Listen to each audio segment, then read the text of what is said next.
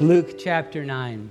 And we're going to continue a study that we've been in for the last few weeks called On the Road with Jesus.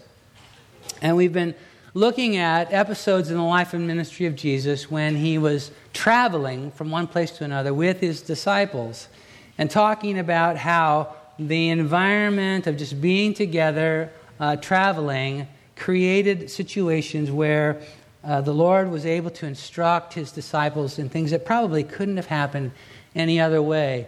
And the uh, subtitle for today's message is The Call of the Cross. And I'll just warn you up front you know, people, when they market Christianity, tend to skip this chapter because it's challenging. It's going to be in our face today about some things that we may not want to look at. But uh, so essential and so important. So I'm going to I've warned you, and anybody who wants to leave, you can right now. Okay, you, are you're, you're in. Um, and I'm going to begin reading at verse 23, Luke chapter 9, verse 23. Now, before I start, let me just say that Jesus has just told his disciples in no uncertain terms, as clear as a bell. It's never been anything that he's hidden, but he has made, just before this, if you read the verses just preceding this, you'd see that Jesus made it crystal clear I'm going to die. I'm going to die. The way he describes it, they wouldn't have had, they would have understood without any um, uncertainty whatsoever. He was going to die. He was saying he was going to die on the cross. I'm going to die on the cross. He's just made that crystal clear to them. Then in verse 23, he says to them all, If anyone desires to come after me, you want to be a follower of me. Many or most of us in this room would consider ourselves to be Christ's followers. And that, uh, that's a good thing. But he says, If any of you want to come after me, let him des- deny himself and take up his cross daily and follow me. For whoever desires to save his life will lose it. But whoever loses his life for my sake will save it. Have you ever felt, you don't have to raise your hand, but have you ever felt like life was slipping through your fingers? Sometimes the reason why that is, and that's a, a feeling that's common to all of us, sometimes the reason that is is because we're trying to hold on to our life Jesus said, If you're going to follow me, I have an appointment with a cross, and so do you. Take up your cross and follow me daily. Because when we shoulder our cross, it tends to loosen our grip on a variety of things that we're holding on to that we think is our life. Jesus said, You have an appointment with a cross. I'll come back to, to that in a minute. So now he's just made this clear. Look, I'm, I'm, I'm headed to the cross. I have an appointment with the cross. So do you. If you're going to be my followers, then shoulder yours and follow me. Then, verse 46 of the same chapter, Luke 9 46. Then a dispute arose among them as to which of them would be the greatest. Isn't this just crazy? I mean, he's just talked to them. I'm going to the cross. I'm going to lay my life down for humanity. I'm inviting you to shoulder your cross and follow after me. And they're like, yeah, but which one of us is going to be the greatest? It's like so, it's incongruent. It doesn't go together. But you see, people who claim to be followers of Christ that don't keep their appointment with a cross tend to be self centered, self focused, prideful, arrogant. Because the cross tends to do, deal with that stuff. Look, I, I, I'm not pointing any fingers, but, you know, because I, I've been all these things. I've been self centered, I've been prideful. In fact, it creeps up on me frequently. So I'm, I'm not pointing any fingers. But the cross that you and I have an appointment with is designed to deal with that. And when we, when we resist, when we resist shouldering our cross, coming under the weight of that which God has designed for, to, be frank, kill you, we tend to be full of pride, be self centered. Yeah, which one of us is going to get to, you know, rule the rest? Which one of us is going to have the highest honor? Which one of us is the greatest? Jesus took a little child and set them in the midst of him and said, Whoever receives this little child in my name receives me, and whoever receives me receives, receives him who sent me. For he who is least among you, all will be great. And he stands this notion of greatness on its head. Boy, there's a message in there that I won't deal with today. Verse 49. This is just a flow of things that follow one right after another. He's told them, I'm heading to the cross. You have an appointment with one also. And then they have this thing, yeah, but which one of us is going to be the greatest? And then verse 40, 49 Now John answered, he's another one of the disciples, and said, Master, we saw someone casting out demons your name, in your name, and we forbade him because he does not follow with us. He's not part of our crew. He's not part of our tribe, and he's casting out demons in your name. So we told him to stop it.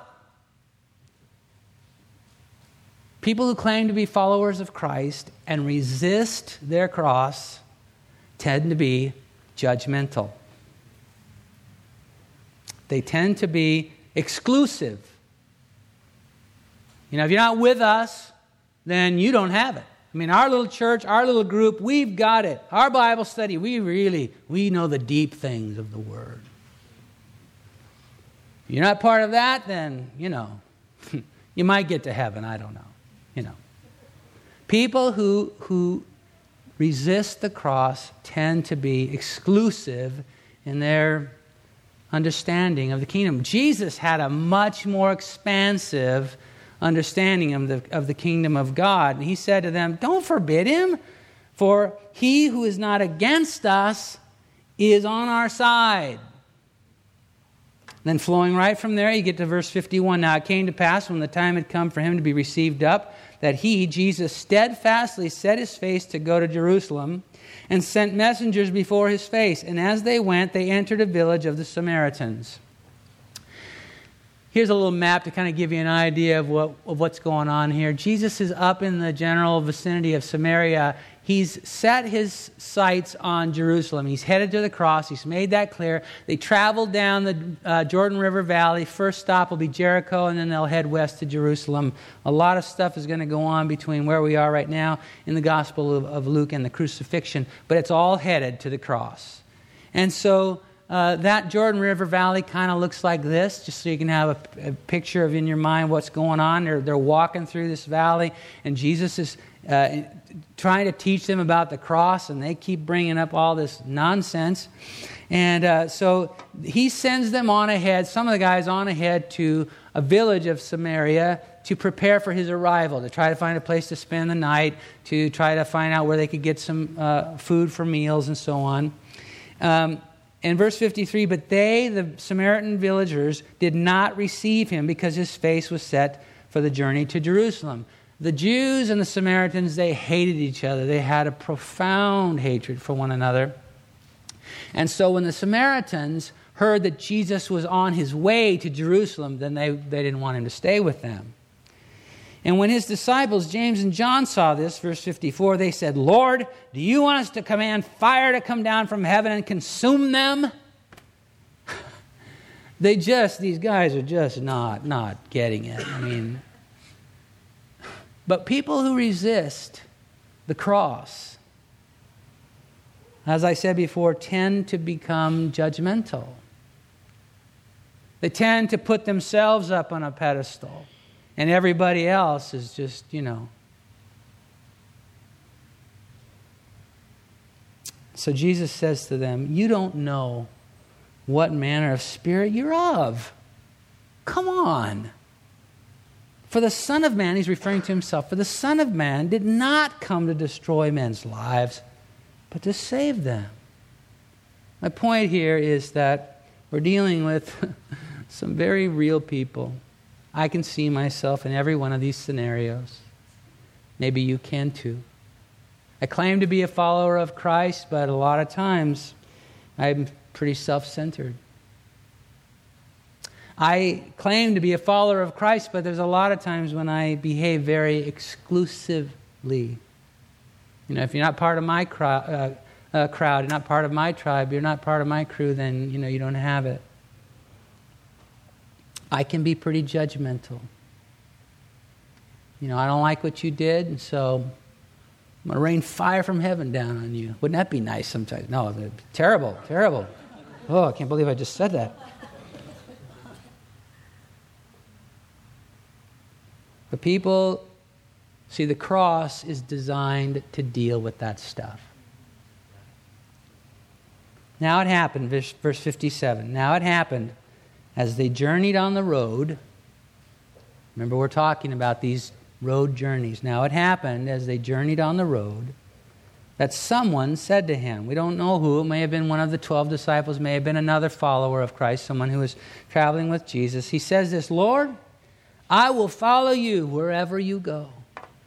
And I don't think there was anything um, in this man's statement, anything coming uh, out of a place of arrogance or pride. He wasn't trying to spin Jesus, I don't believe. I don't think he was trying to, you know, impress Jesus. I think this was sincere because I, I you probably have to. I found myself in those times when I'm just overcome with the presence of the Lord or, or inspired in some way by something I've read in the scriptures or heard someone preach out of the Word of God. And I find myself saying, God, I surrender all to you. I will go anywhere you want me to go. I will do anything you want me to do. You are number one in my life. I've said that, and I've meant it. And perhaps you have too. Lord, I'll follow you wherever you go. Verse 58 Jesus said to him, Are you sure about that? Because, you see, foxes have holes, birds of the air have nests, but the Son of Man has nowhere to lay his head. He wasn't whining or complaining that he didn't have a place to spend the night. He was saying, There is no place in this world that is my home. I do not have any place of comfort in this world. My home is in heaven, in eternal eternity. So there's nothing. Are you sure? You, you say you want to follow me wherever I go. Are you sure about that? Because there is nothing here for me. This world holds nothing for me. The cross that Jesus has, has uh, appointed for you. The appointment that you have with a cross is designed to help you let go of your comfort. And, dear ones, there's hardly anything as difficult as that. Because we live as human beings, fallen human beings, we live for comfort. And anything that's disturbing our comfort gets our full attention. When a shoe doesn't fit right, every waking minute is how what's wrong with this thing? You know and right? I was driving to uh, to our cabin last sunday after service down in southern california. It's about an eight, eight hour drive. I don't know a few hours in my back starts hurting me and i'm feeling a little i don't know what to do. You know my knee starts aching and and i'm and all i could think about is how can I fix this chair so it feels better? Do I need to move the seat back? Do I need to tilt it? Do I need to do something with the, the um, steering wheel? Consume my thoughts. Finally, I realized, oh, I'm sitting on my wallet. I'll bet that's probably part of the problem. I took it out. But you see, I couldn't let go of it. I wasn't comfortable, and so I, it, it consumed my thoughts. See, the gravitational pull for all of us is always toward comfort. Nobody is volunteering to be uncomfortable. We're always being pulled that way. But if, if this world is what you've set your sights on for that which will make you comfortable, you've got an appointment with a cross. Because that will kill you, that will ruin your life. So, after kind of, there's no response from this guy. He says, Are you sure about this? Because foxes have holes, birds of the air have nests, but the Son of Man has nowhere to lay his head. No response recorded from this guy. And Jesus just points to one of the others and he says, Well, how about you? Follow me. Now that you've heard what I said to the first guy, how about you? Follow me. The guy goes, um, um, um, um, mm, Lord, let me bury my father. And Jesus said to him, Let the dead bury their own dead, but you go and preach the kingdom of God. Now, it sounds pretty cold and harsh. The guy's just simply asking to go uh, to his dad's memorial service, right? No.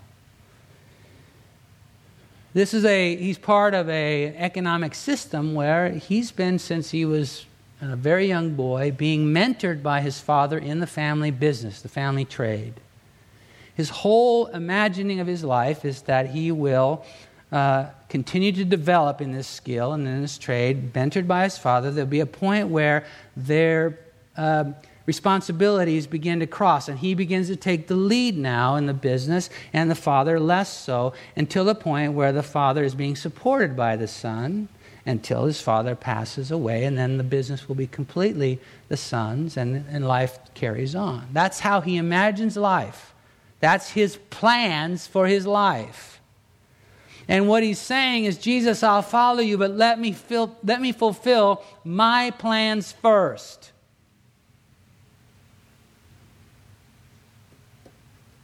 See, the, the, the, cross is designed to confront that in us, to cause us to let go of our plans. Do you have any plans for your life? Don't raise your hand. I know you do. Perhaps it's to complete some course of study or, or some training. Perhaps it's to gain a foothold in a certain industry, to pursue a career, to who knows? And there isn't anything ungodly about any of that unless you've put your plans in front of the plans that God has for you. And we tend to do that unless we've shouldered the cross. My plans, as lovely as they may be, can get in the way of God's plans.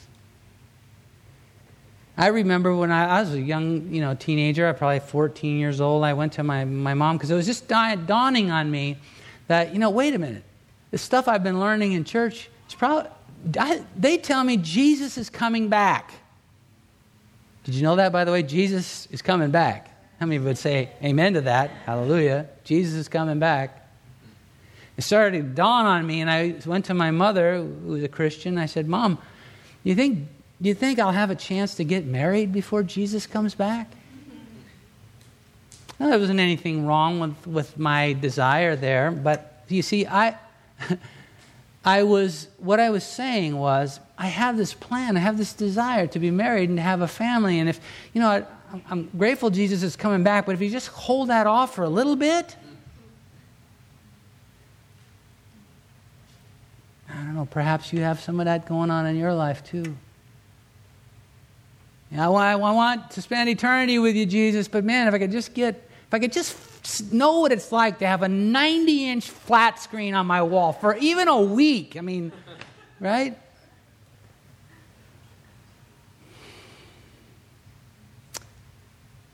The cross is designed to deal with that because that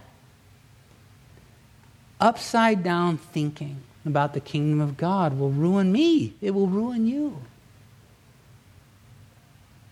And then another says, Lord, verse 61, Lord, I'll follow you, but let me go and bid them farewell who are at my house. Jesus said to him, No one, having put his hand to the plow and looking back, is fit for the kingdom of God. See, the, the cross that you have an appointment with, appointment with is designed to, to uh, cause you to let go of the past.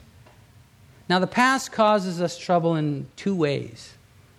One, most of us have regrets, things that we wish we hadn't done or had done differently, uh, or we could take back, uh, things that were done to us that we wished had never happened. There's things in our past that we wish were different. And so, a lot of people spend their life trying to fix the past. And they, you know, they, they, it gets, it's like it gets stuck in their soul and they can't move forward because they got to take care of the past. They got to get this straightened out. That person needs to, that, that person needs to repent. They need to ask for my forgiveness for what they did to me. I need to, you know, reshuffle the deck. I need, you know, there's this thing about the past that won't let me go forward. That causes us lots of trouble. Remember the story of Lot's wife? You know, Lot was Abraham's nephew, and they, um, Lot and his family lived in the region of Sodom and Gomorrah, and they were horribly wicked people there. And after God had done everything that he could to get them to repent, he, he brought judgment on those cities, but he, he made a way for Lot and his family to escape. But he said, Don't look back. So they're on their way escaping the judgment of God, and Lot's wife looks back. And you can only imagine that it's with some sort of longing for what could have been, how things could have been different. Oh, if only, oh, if only, oh, if only. The Bible says that she was turned into a pillar of salt. She was forever frozen between her past and her future because she couldn't let go of what was behind her. Another way that the past causes us trouble is because we, we celebrate, there's things about that we, you know, our past that we celebrate so much that we, we tend to be focused in the rear view, in rear view mirror, not looking forward. Like the guy, you know, the 80 year old guy who's still wearing his high school letterman's jacket because the best thing that ever happened in his life was when he was a third string quarterback on his high school football team. That guy. Now, that's a gross example, but a lot of us, we, we kind of just want to repeat that, that you know, the, the victories or the blessings of, the, of our past. And we're afraid to trust God that there's a future. But there is. There is. and He can't lead us into it until we let go. I'm standing here today because in uh, the, the fall of 2004, the Lord asked me to resign from the church where I was pastoring. He didn't tell me where I was going, and He didn't tell me why. But as we've compared notes with people since then, it was almost the same day, there was the former pastor of this church, the founding pastor of, the, of this church, um, was discovered to be ha- having a, uh, a moral failure. That resulted in his resignation eventually. I didn't know that. He, you know, we had no concept of any of that.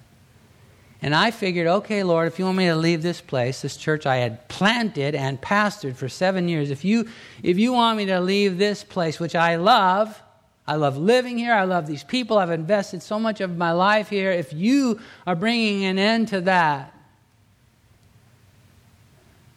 then all right, show me what's next. And you know what? There was a year of silence about that.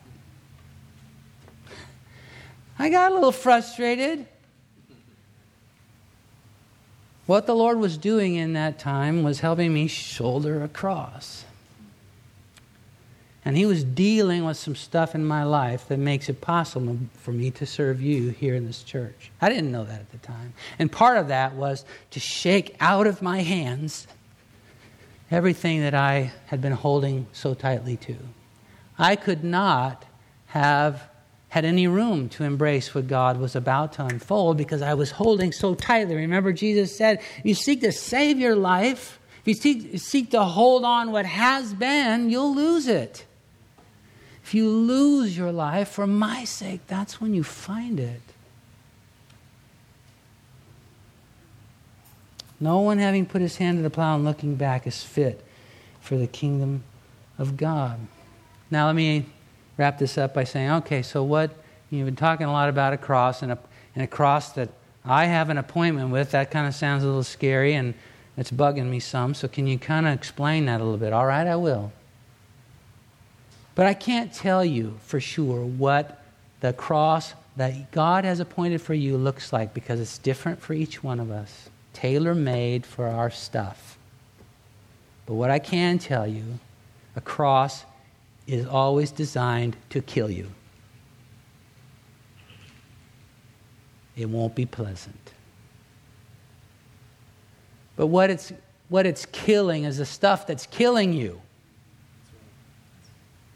The stuff that's keeping you from the will of God and His plans for your life.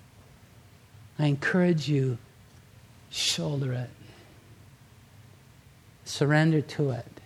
Sink into it. Let the Lord do what He needs to do. You know, um, farther back than the story I just told, when I was just uh, beginning to plant, Sue and I were just beginning to start the church that we left before coming here. So this is like 96, somewhere back in there. I was, um, I was working outside of the church uh, and uh, working hard. It was a, I was working full time for a technology company, and it was a, it was a, uh, a boom cycle like it kind of is now in the technology business. And we were, you know, just, you know, working long hours and stuff while I was trying to plant a church at the same time. And on top of that, I was commuting three hours a day. And I had plenty of whining sessions with God about that. You could make this a little easier, right? I'm planting the church here. And I remember I'm driving home one night and I'm exhausted and I'm thinking now about all the stuff I got to do for the church when I get home and uh, and and I'm I'm ticked with God. Anybody? Don't raise your hand. Anyway, I'm just ticked with God. And, uh, but the Lord spoke into that. Now, I wasn't, I can tell you how I understood it. It wasn't words, I didn't hear an audible voice, but I understood something. I understood the Lord saying to me, I know this is unpleasant. There's a design to that. This is a cross. If you'll let me nail you to it, it will deal with stuff I have to deal with so that you can go forward.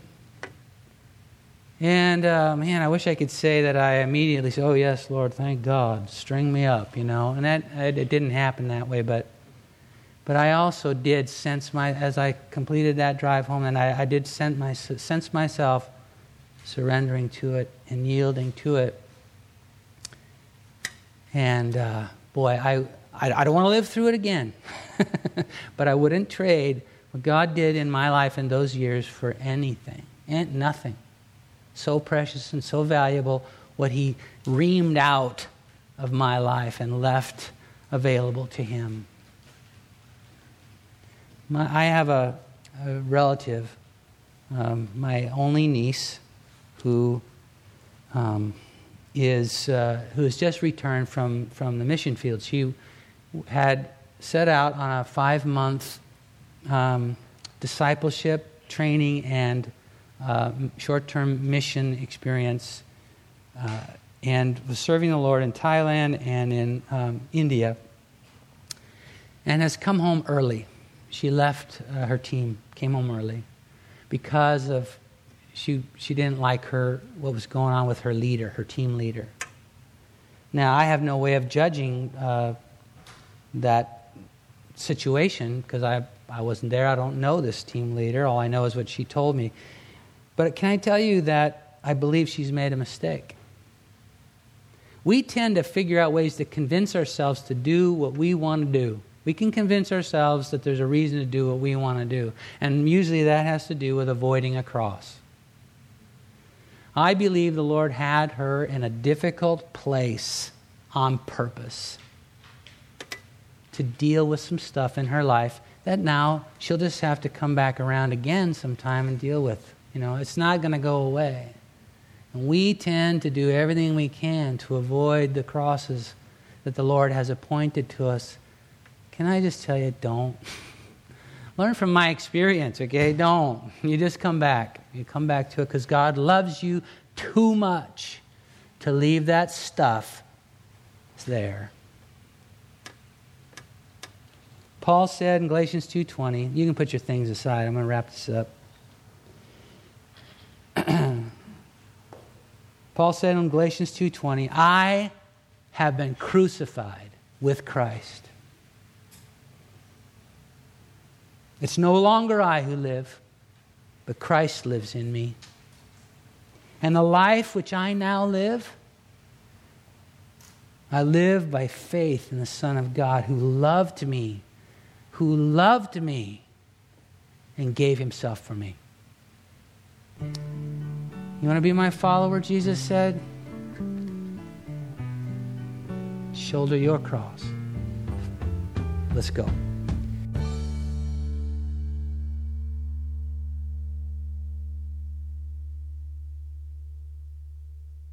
This is recording number 11117 from the teaching ministry of Crossroads Foursquare Church in Fairfield, California. It was recorded on Sunday morning, August 10, 2014. This is the fourth message in a series by Randy Boldt titled On the Road with Jesus. This message is titled The Call of the Cross.